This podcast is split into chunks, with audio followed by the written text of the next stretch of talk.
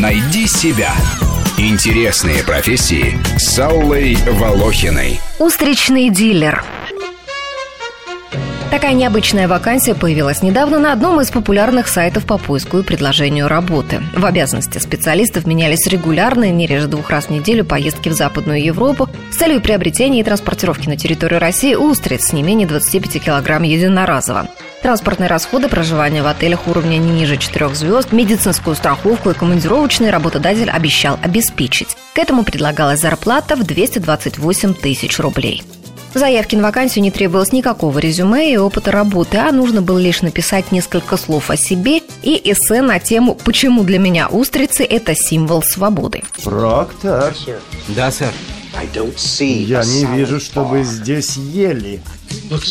Называется голубая устрица. Возможно, тут подают устриц. Не смешно, идиот. Граждане, бурно обсуждавшие вакансию устричного дилера по всему интернету, склонялись к тому, что это фейковое предложение. Высказывались даже догадки, что зарплата в 228 тысяч явно намекает на 228 статью Уголовного кодекса. Незаконное приобретение, хранение, перевозка, изготовление, переработка наркотических средств. И что на самом деле ключевое слово в вакансии не устричный, а дилер – Долго ломали голову, обсуждали даже, сколько килограммов морепродуктов можно ввозить в Россию на одно физическое лицо. А тут же зачем-то вспомнили про мед и яйца, кстати, не больше двух кило того и другого на нос. Судачили, пока вакансия с сайта не исчезла. Что это было? Конечно, не поиск наркодилера, а шутка, недавно созданная фейковой партией любителей устриц, члены которой страдают из-за санкций на поставку в страну некоторых деликатесных продуктов из-за рубежа. Однако интересно порассуждать на тему устричного дилера. Как заверили меня в компании «Мечта гурмана», устричные разведчики сейчас никому не требуются. Никто не ездит по миру с целью разузнать, где скрываются прекрасные устрицы, еще не нашедшие своего потребителя. Потому что никаких секретов на этом рынке нет. Все производители участвуют в отраслевых выставках и сами усиленно ищут поставщиков для своего продукта. А уж труд обычных закупщиков тем более не может оплачиваться так высоко, как сообщает вакансия. Еще 10 лет назад в Москву поставляли устрицы только две компании, сейчас их примерно с десяток. Занимаются они в основном поставкой зарубежных моллюсков, хотя в России устрицы выращивают тоже.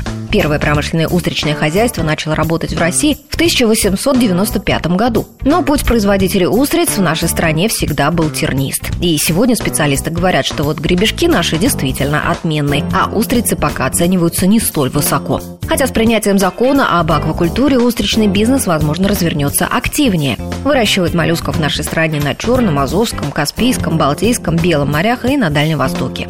Первоначальные траты предпринимателей идут на аренду помещений, покупку оборудования, оплату пользования частью морской акватории. Через пару лет можно снимать первый урожай.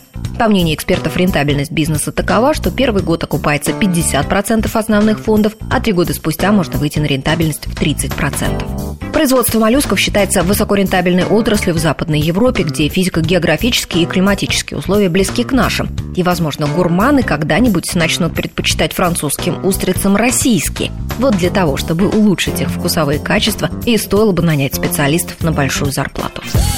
Найди себя. Интересные профессии с Аллой Волохиной.